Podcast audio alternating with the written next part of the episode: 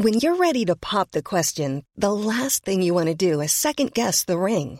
At Bluenile.com, you can design a one of a kind ring with the ease and convenience of shopping online. Choose your diamond and setting. When you find the one, you'll get it delivered right to your door. Go to Bluenile.com and use promo code LISTEN to get $50 off your purchase of $500 or more. That's code LISTEN at Bluenile.com for $50 off your purchase. Bluenile.com code LISTEN.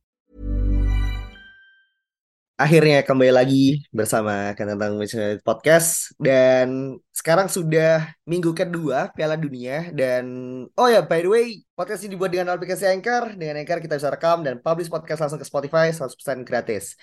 Dan kita udah masuk quarter final Vin. Ini kita take sebelum Spanyol lawan Maroko ya. Jadi kemarin udah lolos Belanda udah lolos terus Argentina tentu Argentina. saja Jepang sayang sekali harus gugur melawan Kroasia. Aduh, Project Blue Lock gagal lagi. Lalu Korea Selatan juga keok ya. Jadi kita tahun ini tidak ada wakil Asia sama sekali gitu. Cuman Betul. sudah ada empat wakil berarti ya. Sudah ada empat Eh, wakil. enam.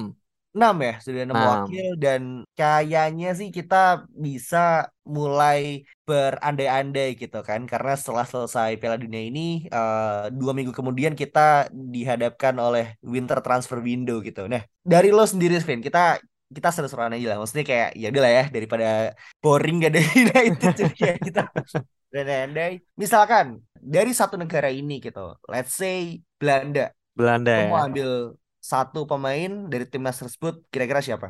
Ya, jadi ini ya, apa namanya? Mungkin konteksnya nggak cuma di winter ya, tapi kalau misalnya Betul. berandai-andai di timnas Belanda yang sekarang, siapa pemain yang mau kita ambil ya buat masuk ke squad MU ya? Betul, betul, betul. Kalau gua harus melihat kebutuhan tim sekarang ya, gua bakal ngambil, sayangnya ini pemain rival sih. Gua bakal ambil, eh, enggak deng, salah. Gue masih lihat ada depannya. Enggak, enggak. Gue udah pasti gue ngambil Frankie de Jong lah. Tadinya gue mau ngambil Virgil van Dijk kan. Hmm, lah gimana sih kita lihat Maguire lawan Varane loh bentar lagi Oh bro. iya. Iya, iya, gue lupa gitu, gue lupa.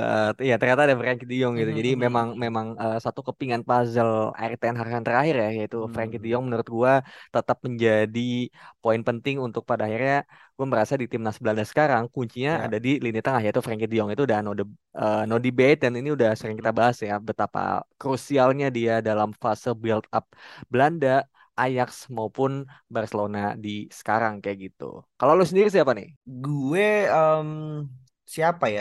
Gue juga awalnya berpikir mungkin Frankie De Jong cukup cukup oke gitu ya. Dalam artian memang saat ini kita kebutuhan di midfield kan sangat terbatas gitu. Dan walaupun kita punya pemain Belanda di midfield kita juga pun kayaknya masih kurang oke gitu ya. Eh, karena kita tahu bahwa Donny van de Beek juga pemain yang punya quality gitu. Cuman selama dua setengah tahun di United nyatanya dia juga tidak berhasil menembus skuad timnas Belanda gitu. Jadi gue pikir ini yang paling krusial adalah walaupun secara midfield kita oke lah ya gitu. Hmm. Maksud maksud gue tidak tidak seburuk itu gitu. Cuman untuk kebutuhan tim gua rasa dan yang paling reasonable dan paling paling bisa kita dapetin di winter transfer ini gitu ya daripada di summer gua rasa sih tetap Cody Gakpo sih men. Kode Gakpo ya. Ini Betul. ini sorry ini, ini berarti mau yang reasonable atau yang memang berandai-andai ini? Karena kalau misalnya berandai berandai-andai ya gue tentu Frankie De Jong. Tapi kalau misalnya Ya, ya kan kalau misalnya reasonable ya Kode Gakpo juga sih. karena pertama gitu. MU MU ini kan kalau udah dikasih murah tetap nggak kebeli kan soalnya kan kemarin. Jadi ini tetap tetap masuk andai-andai bro. Kita Oke, tetap iya berandai-andai sih benar sih. Kalau misalkan MU ini punya sedikit sense ya dalam di market ini harusnya sih dia beli Cody Gakpo gitu karena memang pertama Frankie De Jong sangat-sangat oke gitu. Cuman kontribusi Cody Gakpo di Belanda saat ini cukup krusial sih menurut gua gitu. Dan Hmm. kita kan juga butuh ya di lini depan gitu setelah kehilangan Cristiano Ronaldo jadi ya why not sih menurut gue gitu. Oke, Kode Gakpo ya. Oke, oke. Mhm. Terus siapa lagi ya kalau kalau Belanda mungkin Virgil van Dijk ya bisa sih. Hmm. Frank De Jong juga oke juga sih. Atau mungkin Luis van Gaal ya. Hmm. Jangan dong, lu mau lihat 0-0 lagi, boring match lagi. Loh, Belanda tidak terkalahkan loh bro. Iya, betul. Dan Cuma sama sekali pertandingannya juga cukup oke loh. Jadi gua rasa sih harusnya ya Van Hal bisa lah gitu untuk jadi asisten Ten Hag harusnya masih oke. Anjir, asisten. Tapi ya kalau ngomongin Van Hal memang pada akhirnya dulu juga di 2014 kan dia bersinar ya Aha. sama Belanda Ya, ya, ya. dengan eh menurut gue tuh cukup pragmatis ya Be- meskipun menang 5-1 lawan Spanyol cuma pada akhirnya permainan yang ditunjukkan memang bukan lagi yang apa ya dia efektif tapi bukan lagi yang pada akhirnya selama satu season penuh itu bisa konsisten kayak gitu dan akhirnya ditunjukkan kan gitu di MU dia dua musim Hmm. ternyata gagal gitu jadi menurut gua ya dulu Van Gaal gagal Ya, iya benar juga sih memang. Benar juga sih. Karena nyatanya dia ketika itu Memphis Depay yang sekarang cukup oke ya. Dan dengan Mm. kontribusi dia yang mengirimkan Belanda ke quarter final juga nyatanya pada saat itu juga melempem juga sih gitu. Mhm. Oke, gue rasa ya Belanda masih masih bisa lah gitu ya eh, untuk kita cari-cari gitu nyatanya karena memang United saat ini kan juga banyak kontribusi dari Belanda Link ya, Belanda Network juga ya gitu dengan Ten Hag dan dan teman-temannya gitu. Sekarang kita mungkin bisa melompat ke Argentina, Vin, Oke, mantap. Boleh, boleh, selain boleh. Lionel Messi. Selain Lionel Messi, gue bakal ambil sebenarnya ini pemain yang sangat ini ya. Gua kita waktu itu pernah bahas GGMU Aha, dan sayangnya memang pemain ini nggak jadi kita rekrut gitu karena waktu Otamendi. anjir. Tapi dulu bener Otamendi itu pernah di Aha. link ke MU Karena gitu kan. Pernah masih di kan? Benfica atau ya atau Ya, di benar. kan? Aha, Ya, akhirnya dia milih City kan dan itu ternyata betul. keputusan yang tepat. Betul. gitu. Eh kalau gua bakal pilih Julian Alvarez sih, karena Iya, dia dia benar. ya kan prospek yang sangat bagus dan juga em, untuk lini depan tuh dia liter dia tuh forward menurut gue ya, bukan pemain Hmm. penyerang utama nomor 9, dia juga bukan seorang pemain sayap, tapi dia forward yang bisa bermain di segala posisi di lini depan. Sebenarnya mirip Gakpo juga sih gitu. Ya. Cuman ini versi Latinonya aja gitu, yang mana kita juga pernah bilang ya bahwa dia itu mirip banget Tevez ataupun Aguero dan di Piala Dunia kali ini juga sangat terlihat ya bahwa ketika Lautaro Martinez nggak bisa diandalkan ya karena mungkin Hmm. terlalu sering main sama Lukaku kan Hmm. jadi banyak peluang terbuang Betul. tapi ketika Alvarez nih ya yang mainnya sama Haaland ternyata dia bisa cetak dua gol gitu jadi menurut gua Alvarez adalah pemain yang bakal gua ambil ketika ada chance untuk dibawa ke MU Menarik sih, menarik. Karena walaupun gue rasa Alvarez dia tuh sebelumnya di mana sih? Gue lupa di sebelumnya. River di Plate. River Plate gitu. dan dia kan cukup luar biasa juga gitu. Historinya gitu di River Plate gitu. Dan sampai akhirnya kita juga sempat dikaitkan juga kan sama Hmm, Julian Alvarez. Walaupun ya, betul.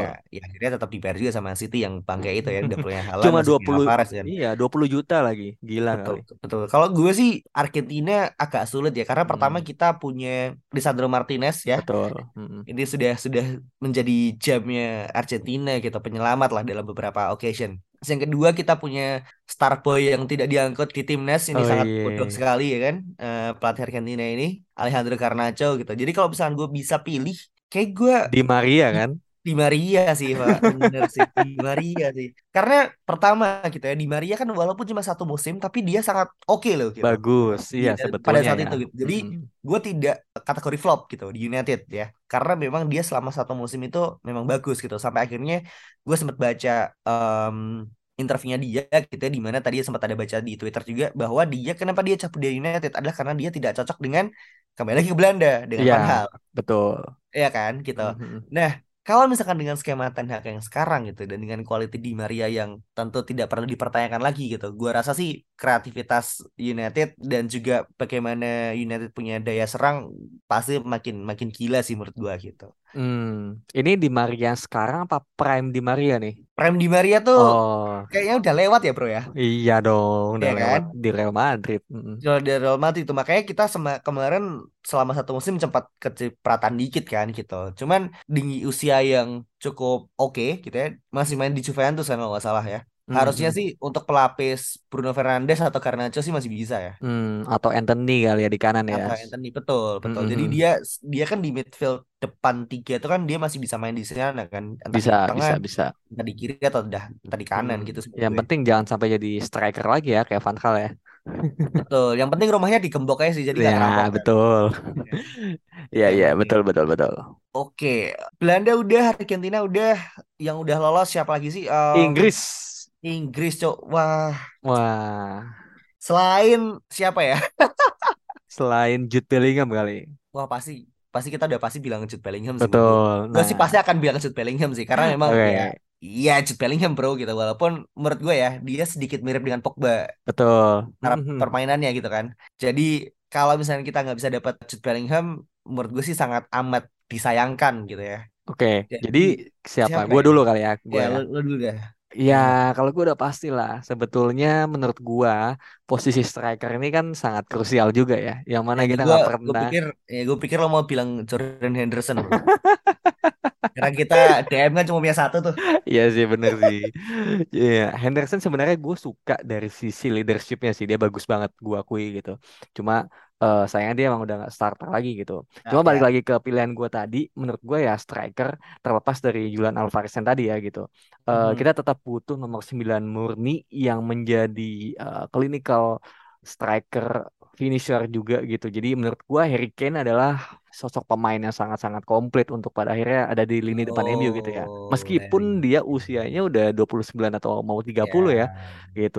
Cuma kemampuan playmakingnya, drop deepnya gitu, passingnya juga itu somehow menjadi underrated gitu. Ketika kita lihat sekarang, iya mungkin dari yang dulu-dulu ya kita punya pemain yang mungkin eh, hanya bisa di depan aja minta bola gitu kan. Jadinya kita melihat bahwa skema-skema seperti eh, apa yang dimiliki oleh Harry Kane ini sangat dibutuhkan oleh MU dan di sepak bola yang modern ya saat ini. Ya, ya, ya, Harry Kane ya. Ini kalau misalkan teman-teman ingat ya, ini Alvin ini salah satu penentang Harry Kane loh ini ya Iya episode nggak gitu kan. anjir. Ternyata, Nggak gitu anjir. ternyata setelah waktu berjalan akhirnya dia melihat sesosok cahaya ya With dalam diri Harry Kane gitu. eh, with context bro, waktu itu gak ada duitnya. Dan gue setuju sih ya, Iya kembali lagi gitu.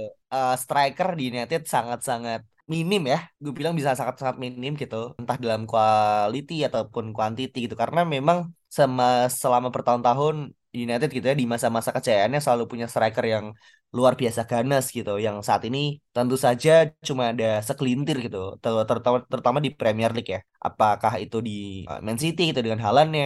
Ataukah Arsenal mungkin belum menemukan gue rasa Chelsea juga sama, Em, Liverpool juga striker gue rasa belum gitu ya. Dia punya pemain sayap yang sangat-sangat jago, cuman striker I don't think uh, they they have it right now gitu. Jadi ya cuma ada Haaland dan Kane sekarang gitu di Hmm, Premier League gitu. Dan Kane ini kan benar-benar menurut gue sih pemain yang cukup underrated ya di di Inggris gitu. Karena memang dia ya selama 29 tahun berkarir di Spurs nggak dapat apa-apa gitu sih. Jadi betul. akan sangat disayangkan kalau misalkan dia mengakhiri karirnya di klub yang tidak bisa memberikan dia penghargaan yang layak sih menurut gua. Iya iya iya oke. Sama ya berarti Harry Kane ya. Sama Harry Kane. Oke Uh, oke. tapi selain Kane siapa ya kira-kira? Maksudnya uh, ada Kane, ada Jude Bellingham. Gua rasa sih gua mau banget tukar tambah Elanga dan Saka sih. Wih, Bukayo kalau Saka ya. Bukayo Saka sih. Bukayo Saka menurut gue kelas banget ya. Dia benar-benar pemain yang sangat-sangat bagus gitu. Selama ini gue terbutakan dengan kebencian gue terhadap Arsenal. Jadi ketika gue melihat Bukayo Saka bermain untuk Inggris tuh, oh ternyata emang dia orang benar jago sih gitu. Iya iya iya. Saka memang bagus sih. Dia bisa main di kanan, bisa di kiri, Hmm, bahkan di mungkin half space juga bisa gitu. Back kiri pun bisa-bisa aja. Dia menurut gue cukup versatile sih Bukayo Saka. betul sekali. Lo Declan Rice udah gak mau lo? Wah iya bener juga. Banyak sih kayaknya sih. Ya kalau misal ditanya pada saat ini sih gue pilih Harry Kane dulu sih. Meskipun Rice Kane juga secara somehow secara tem eh, ya, eh, tempting juga sih. ya. Iya, Hmm. tempting juga sih. Nick Pope gak mau lo Nick Pope? Waduh, gua kalau kiper kayaknya mungkin nanti di negara selanjutnya kali ya, negara-negara selanjutnya. Inggris oke. kayaknya udah habis nih stoknya nih. Oke kita lompat ke Prancis lah. Yoi. Lompat ke Prancis. Sekarang gua tentu saja jawaban cuma ada satu, Kylian Mbappe. Udah gak ada lagi Woi, yang lain. kirain woi. Kylian Mbappe itu kalau lo lihat permainan dia kemarin gitu ya, waktu lawan Polandia itu sakit jiwa men. Itu dia dua golnya tuh bener bener gila menurut gua gitu. Kayak anjing kok bisa gitu ya. Lo punya pemain sekaliber Kylian Mbappe gitu ya di usia yang sangat-sangat muda dia punya Hmm, 9 gol di dua World Cup coy. Ini kan sakit banget men. Iya, iya. Jadi kalau misalkan ya namanya juga andai-andai ya, penuh kehaluan ini gitu. Kalau misalkan MU berani bayar gitu 100 juta pounds untuk Kylian Mbappe itu yang which is sangat kurang ya menurut gue ya 100 juta pounds. 100 itu baru setengah kakinya doang kayak itu. gue gue tuh pengen lihat, iya gue tuh pengen lihat United ini berusaha untuk dapetin Mbappe aja gitu. Jadi kayak jangan sampai lo dengan nama besar lo gitu ya United dan dengan keuangan ekonomi lo yang sangat-sangat bagus ini gitu dan dengan chance bahwa klub ini akan dijual ke pemilik yang lebih better, lo belilah si Kylian Mbappe. Hmm, iya iya iya iya. Iya, Mbappe kalau misal untuk berandai-andai sih ya sangat masuk akal ya. Betul. Sangat masuk akal untuk hal yang tidak masuk akal ini. Kalau gua, Oh, gua, gua tempting sama yang namanya Theo sih, Theo Hernandez. oh, Ya oh, dia pulang ya? pulang ke mana? Bukannya dia Oh eh itu itu cedera? itu itu ini saudaranya Luka, Luka Oh, Hernandez. Iya itu itu yang di Bayern yang pulang karena Oh iya cedera. iya iya Nah iya. ini yang Theo ini yang di Milan, AC Milan. Oke oke oke. Dia bek kiri juga gitu. Dia dia dia sangat attacking minded sih gitu. Jadi menurut gua ya meskipun ya kita juga udah ada show, udah ada Malaysia gitu, tapi ya why not gitu kalau misalnya eh, berandai-andai dan kita punya seorang Theo gitu yang punya dimensi berbeda dengan dua pemain itu gitu yang sangat Hmm. attacking dan ketika lu main dengan formasi 5 back gitu dia bisa menjadi tambahan di wing gitu dengan crossing dan juga mungkin attacking output yang bagus banget gitu. Jadi Theo sih sangat ini ya apa menarik untuk kalau misalnya dibeli gitu dari Milan siapa pun itu mungkin Chelsea atau siapa gitu. Itu bakal jadi pemain yang sangat bagus banget sih. Iya dan dengan kualitinya juga ya. Maksud gue secara permainan mungkin dia agak-agak mirip dengan Luke Shaw, gue rasa. Mhm. Dan assist dia ternyata untuk Prancis cukup banyak juga ya. Banyak, banyak. Mm-mm. Cuma kan ini kan didukung dengan pemain depan yang agak nggak masuk akal ya kalau Prancis ya. Jadi eh, lo tahu sendiri lah Giroud, lo pakai apa? Lo taruh dia di posisi yang nggak jelas aja di bola-bola yang nggak jelas bisa jadi gol gitu kan kalau Giroud gitu. Mbappe juga lo kasih bola passing biasa, tiba-tiba dia bisa jadi bikin gol gitu. Cuman kalau untuk di United, menurut gue apakah bisa gitu ya seorang Theo, Theo Hernandez ini memberikan support yang sama gitu terhadap pemain seperti Anthony Martial atau mungkin Anthony dan juga Elanga menurut gue sih ini masih masih jadi keraguan gue sih sebenarnya kalau Theo Hernandez. Hmm, oke oke. Oke, next. Ya, terus siapa lagi ya yang Brazil. Wah anjir Brazil mah Neymar gak sih? Tadi udah Mbappe nih Neymar ya. Lu kayaknya pengen bikin perpecahan nih di MU ya. Selain Membawa bikin konflik. perpecahan emang kita kan biasa main ini ya Master Liga ya, Oh karir iya. ya. Jadi kalau bisa mah ya why not gitu. Cuman ya reasonable tentu saja tidak gitu ya. Neymar sangat kayaknya sangat-sangat tidak cocok dengan kehidupan di Manchester gitu ya. Cuman selain Neymar siapa ya yang pemain Brazil yang cocok ya? Menurut gue kita Mm-mm. udah punya Casemiro udah ada gitu. Yang tentu sangat-sangat vital gitu ya untuk untuk timnas Brazil. Richarlison Kan lu pengen banget tuh Richarlison waktu itu. nggak gue nggak yakin dia bisa mereplika performanya gitu kayak di timnas gitu ya karena ya lo lihat sendiri lah dia di Spurs seperti apa gitu kan Kapsus juga gue rasa di klub kur agak-agak kurang ya akhir-akhir ini dan Hmm. ternyata di timnas juga nggak kepake gitu Hmm. Nah, udah gue dulu ya. sih iya Ah, ya. Vinicius sih gue rasa. Oke, lu Vinicius ya. Berarti Ya. Vinicius sayangannya banyak dong. Ada Rashford, ada siapa lagi di kiri? Gue sampai lupa aja pemain ini siapa sih? Rashford ada Anjing Sancho masih ada cuk Oh iya, Ada Sancho ya. Sancho Iya kan, banyak ada banget. Ya kan Iya. Hmm, Ya gue mau gue rela untuk membuang untuk Vinicius senior ya. Gue sih rela untuk memlego Elanga tentu nomor satu. Terus nomor dua kayak Martial deh. Gue.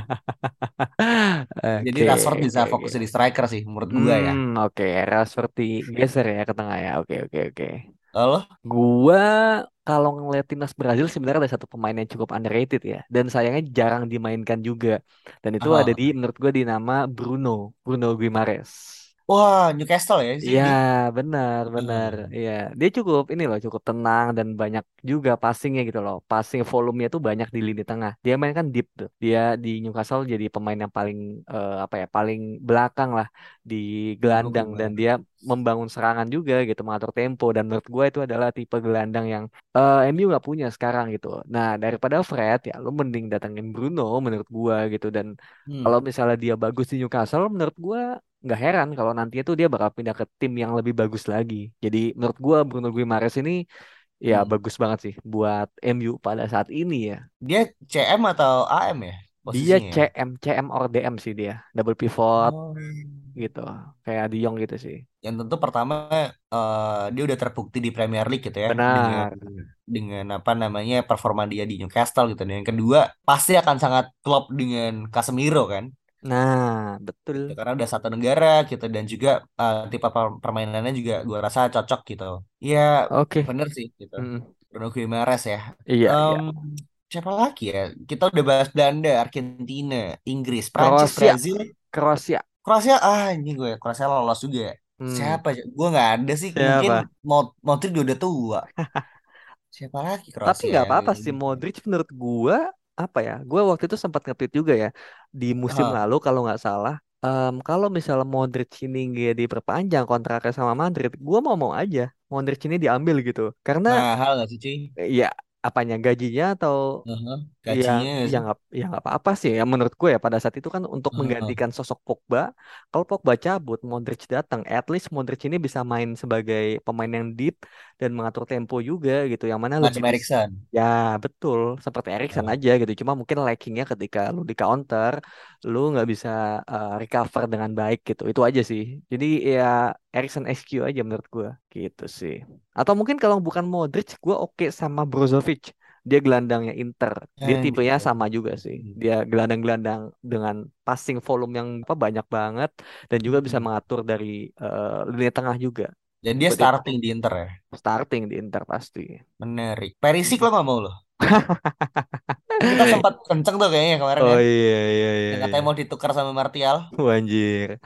Perisic sebenarnya oke untuk work rate sih gitu. Cuma kalau untuk ya apa ya penyegaran lini tengah dan depan menurut gua ya udah bener sih dia ke Spurs aja sih. Ya, ya, ya, ya, ya, iya sih ya Perisic. Sebenarnya Ya, ada satu lagi lo harusnya tahu. Gue juga baru nyadar satu pemain Kovacic, Kroasia. Bukan, bukan ada back tengahnya. Dejan Lovren. Bukan dong. Anjing siapa? ya?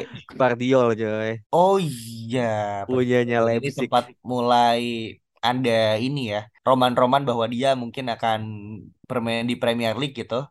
Dan Benar. di usia yang masih cukup muda ya, 20 Iya, tahun gue rasa 20 tahun betul. bisa jadi nama yang dapat diperhatikan menurut gue gitu di Iya, bursa transfer musim depan.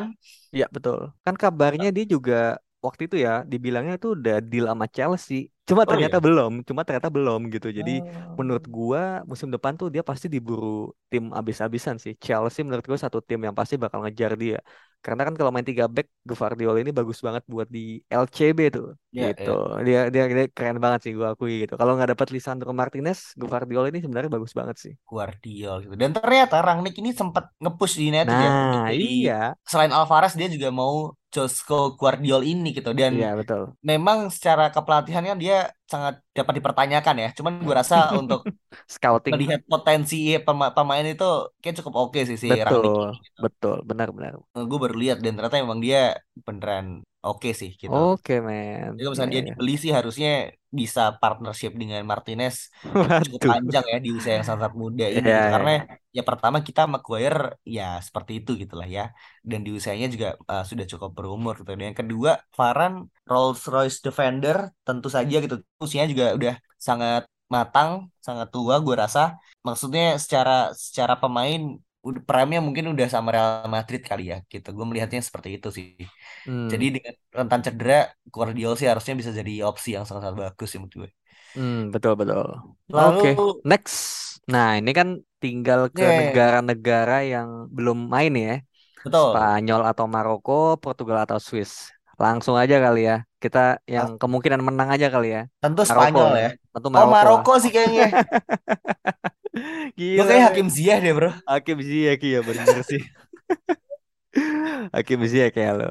Kalau Gue kayak gua, Hakim hmm, Ziyech sih. Spanyol gue oke, nggak ada yang nggak ada yang gue suka di squad yang sekarang sih. nggak ada ya. Unai Simon nggak ya? Aduh, nah, gue kayak garis keras bro. Unai Simon. Eh, gua kalau Spanyol, gua bakal ambil siapa ya? Bingung gua sejujurnya. Karena banyak Hmm. banget pemain yang sebetulnya bagus gitu. Gue pengen ngambil Marcos Llorente sih. Dia dia kan di Atletico Madrid. Dia tuh bisa gelandang, bisa bek Oke oke oke kanan, oke. bisa sayap kanan juga. Dia cukup ini, cukup versatile menurut gua. Jadi untuk Versatile. pemain serba bisa itu bagus banget sih. Meskipun nama-nama lainnya tempting juga kayak Rodri, Pau Torres, Laporte Ah. juga gitu. Banyak banget tapi menurut gua kita lacking pemain yang bisa main di mana aja dan menurut gua Marcos Llorente ini sangat bisa untuk menjadi penerusnya John O'Shea ya. Wah, Marcos Llorente mungkin ya bisa sih. Gue tuh, gue tuh tadi lo, lo bilang Marcos Llorente tuh yang gue pikirin si penyerang itu loh si Juventus kan. Oh, iya iya iya, Kata gue gue baru ingat namanya Fer, Fernando Iya, Llorente. iya Fernando dia. Iya iya iya. Anjir tuh iya. udah tua banget. Udah Makanya main kok kayaknya. emang masih ada nih orang. Ternyata beda pemain. Beda beda. Ya, oke Marcos Llorente bi- tentu bisa jadi opsi ya. Dia uh, versatile, versatile sih menurut gue sih di di apa namanya di pemain seperti sekarang gitu ya. Versatile tuh sangat-sangat dibutuhkan sih, terutama di Ten Hag ya. Betul. Skema Ten Hag gitu. Kalau dua golden boy di Pedri dan Gavi lo nggak mau, Vin? Wah, Pedri ya mau sih, cuma entah kenapa menurut gua di nama-nama tadi kan kita udah nyebut ya, ada Jude, Aha, ada De Jong gitu, dan kita juga aha, masih punya potensi lah di sana. Lu tadi juga udah bilang Bukayo Saka gitu, jadi gua pingin nama yang berbeda dengan profil yang berbeda juga, dan itu betul. Llorente sih kalau gua tadi. Dan dan mungkin karena dia masih muda gitu ya. Gue sih sendiri dia tentu pemain hebat ya di dua pemain ini ya, Pedri dan Gavi gitu. Cuman apakah dia bisa keluar dari Barca sistem ini, gue nggak tahu juga sih. Ya kan Hmm, iya, kita iya. masih masih sama belum tahu gitu. Mungkin di beberapa tahun ke depan kita biar benar-benar bisa melihat potensinya seperti apa gitu. Em, selain itu nggak ada sih nggak ada. Iya. Kalau di Spanyol masih ini ya. Gue sih kayaknya oh dari Carvajal sih bro. Hmm, Carvajal Madrid ya. Carvajal itu menurut gue bener-bener back yang solid gitu ya, right back yang sangat solid. Gue masih ingat banget assist dia di Champions League final itu ya, itu itu gok sih. Dan ini kan akan jadi kompetisi yang sangat sangat oke gitu ya untuk untuk Dalot gitu dan juga menggantikan seorang Aaron Wan Bissaka dengan Dani Carvajal ini kan sungguh lompatan yang luar biasa gitu ya. Iya Sama sih. halnya kita menggantikan uh, Scott McTominay dengan Casemiro gitu. Jadi ini sangat-sangat sangat oke sih menurut Iya, iya, iya. Oke, oke. Setuju sih, setuju. Oke, next Portugal negara Swiss, terakhir. anjir. Portugal lah ya. Lo siapa Vin? Lo dulu lah. Oke, gue dulu. Ah, bentar ya. Gue gak kepikiran nih. Gue pingin ngambil, gue pingin coba VT-nya sih. Menarik sih VT-nya. Viti. Oh VT-nya, VT-nya, ya oke. VT-nya, iya. Gue sempat uh, underestimate kan. Cuma pas akhirnya dia main di PSG dan dia di formasi 5 back itu kan dia jadi Heeh. dua gelandang di tengahnya tuh yang apa roaming dan juga dijagain sama Verratti gitu. Ternyata dia bagus juga gitu. Dan gue merasa kayak oh jangan-jangan ini yang dilihat sama Ten Hag gitu. Dia pingin seorang gelandang yang bisa dribble gitu loh dari belakang sampai depan gitu. Memprogresikan bola itu bukan pakai passing tapi pakai dribble gitu. Jadi menurut gua VT-nya bisa diambil sih di Portugal. Kalau lu siapa? Diogo Jota bro, Wah, Jota ya bener kan? sih. Ya, ya, ya, ya. Diogo Jota, ada juga si uh, Leo. kipernya, kiper Portugal Oh iya, yang Diogo Costa. jago Jose banget Sa itu cuy, Diego Jose Sa Costa. kan? Cuy, bukan Rui Patricio cuy. Rui Patricio gue suka banget sih. Oh iya, suka banget ya. Karena main sama Mo kan. Patricio gitu ya. Terus tentu nama yang sangat-sangat populer ya di Portugal saat ini Cristiano Ronaldo ya. Ada apa nih Cristiano Ronaldo? Ronaldo mungkin saatnya kembali Ya. di United karena kita kayaknya kita sudah merindukan kehadirannya ya. Karena ini ya di berita yang sedang ramai di internet ini kan dia katanya mau main di Al Nassr ya Hmm. Selama dua setengah musim gitu. Jadi kayaknya kok agak kasihan gitu. Cuman ya memang ini adalah tuah yang dia peroleh gitu ya karena perilakunya sendiri. Jadi ya hati kecil gue sih berkata ya kenapa sih lo begitu amat gitu. Padahal kalau misalkan lo mau spend 6 bulan aja ke depan mungkin lo Hmm. bisa jadi icon atau lo bisa jadi uh, pembeda gitu di United dan Benar. mungkin uh, apa namanya bisa menangin trofi yang yang oke gitu lah untuk United tuh. Apakah itu Europa League atau apa apakah itu FA Cup atau apa semacamnya. At least lo bisa keluar dari pintu Old Trafford tuh dengan kepala tegak gitu loh menurut gue tanpa harus jadi masalah gitu.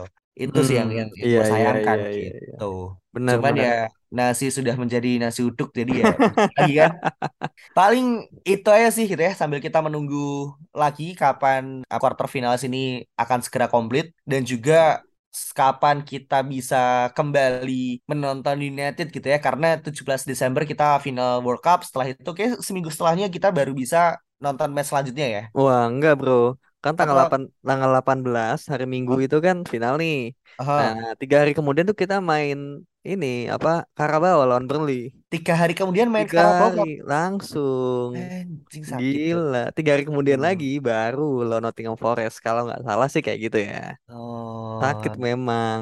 Tapi by the way, kalau misalnya kangen banget sama MU nih, itu sebenarnya Hmm. kita tuh ada friendly match lawan Cadiz dan juga lawan Real Betis. Itu di minggu ini kalau nggak salah. Oh, Tanggal di minggu ini ya. minggu ini tanggal 7 sama tanggal 10 gitu. Jadi kalau mau lihat aksi Alejandro Garnacho atau Martial Hmm. itu bisa banget sih nonton di MU TV. Anjir gue kayak ini di promosi MU iya, TV ya. iya, MUTV mungkin bisa endorse ya kapan-kapan kita sampaikan alamat email kami nanti kepada rekan-rekan MUTV yang mendengarkan. Oke, mungkin itu aja dari kami. Kita kembali lagi di episode selanjutnya. Bye bye.